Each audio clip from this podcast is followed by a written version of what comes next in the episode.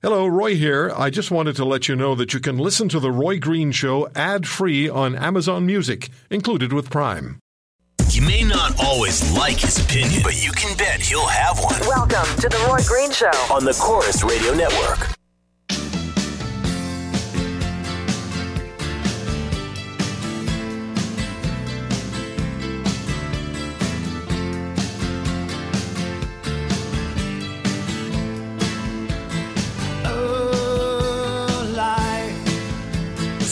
Bigger.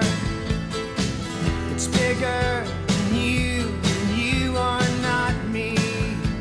The links that I will go to. No, uh, no point in sending me any emails um, on trying stuff that's going to make me better.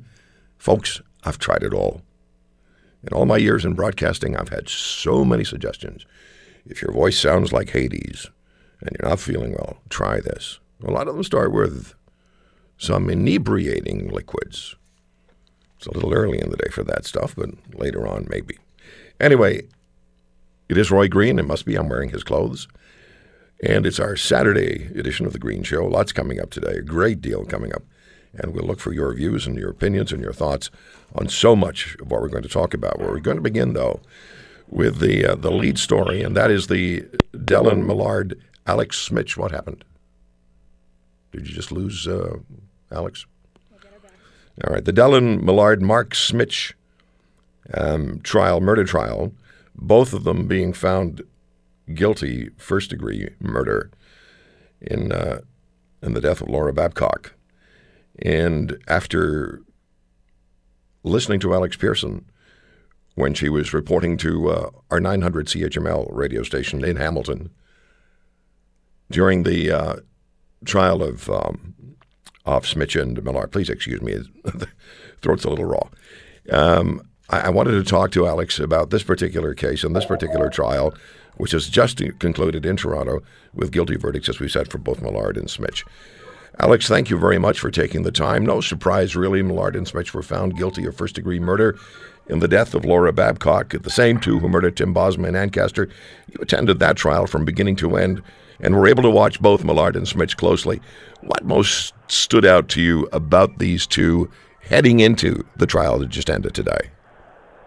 Um, what stood out to me? Um, well, but, I mean, for, for Dellen Millard, certainly he, he has always played the victim, and, and he played the victim right up until the end because, of course, he had tried to get the mistrial at the last minute while the jury was out doing deliberations because he felt that the closing arguments had been unfair and prejudicial to him. That was thrown out. Um, I can't tell you, Roy, how pleased I am that this jury came back. And I didn't doubt ever that they would come back with anything else but first degree murder. But really, that is the only just um, verdict that could come in this particular uh, case. It, it, for the Babcock family, and I think it's important to remember, Laura Babcock was essentially the forgotten victim in this, and I think to to some extent Wayne Millard also the, the father who um, de, uh, Dellen Millard will also face trial for in March. But Laura, Laura Babcock was really never mentioned, and that's because there were such sweeping publication bans on the first trial that we couldn't mention anything about it. And because she went missing and um, you know, older people do go missing. The case itself didn't get a lot of attention in the beginning. That is until Tim Bosma uh, went missing and had ended up being murdered that they reopened the investigations into Laura Babcock, and then she kind of came onto the radar. But she really, I don't think, and her family have not gotten the just attention that they are due, and I think that has been very difficult for her family who have literally had to live in silence for all these years. Well, today, I think for them, they can start the healing process. And that's really what I think um, is the most important thing. Alex, here's just a few seconds of uh, Clayton Babcock after the verdict. You also know about the evil beings that took her life, and if society's lucky, we will not see them again on the streets. You know, they, they had they had no interest in the pain and the suffering they were causing people. These people were Nope. these two guys were they were cruelly arrogant, arrogantly cruel. Yep. Yep. no. Dellen Millard um, was handed everything in life. He came from an aviation dynasty, never lifted a finger, but his grandfather and his father, who made um, a, quite a fortune in this industry, essentially handed him everything. This was a kid who should have had a, a big, big life. And instead, he took that money and surrounded himself in losers, complete losers who are all too happy to do the drugs, party their life through. And I think it really enabled and fueled Dellen Millard because he essentially is a narcissist. He's a psychopath. And by surrounding himself with these losers, they were inevitably able to uh, start a life of crime. And it started small, as we saw throughout the Bosma trial, of petty theft which grew into bigger thefts. And then, you know, I guess they decided that they wanted to graduate to murder. And Laura Babcock was the first to go. She was a nuisance in Dellen Millard's life. Um, his girlfriend, Christina Noudga, was jealous. And so he said, I'll get rid of her. And so he did get rid of her. And uh, the sinister mind of Dellen Millard and, and his, uh, his loser friend, Mark Smich, they buy this animal incinerator.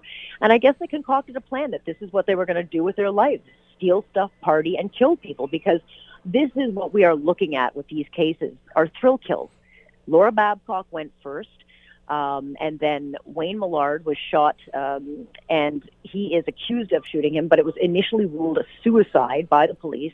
And then Tim Bosma was abducted and then killed. And so these guys, I don't, if they never got caught, they would have continued going on and on and on. Yeah. And thank God they are where they belong And they seem so, whether you're talking about these two or you're talking about uh, Bernardo, they, they, they feel so confident that they're going to get away with everything they do. This is this, this sad and sick and psychopathic uh, confidence that they take into their crime sprees. Yeah. Look, they've never, neither, Smith has never spoken a word other than when he testified at Tim Bosma, but he never mentioned Tim Bosma's name. And neither did Dellen Millard nor Christina Nugent or any of the idiots on the stand. It was all about them.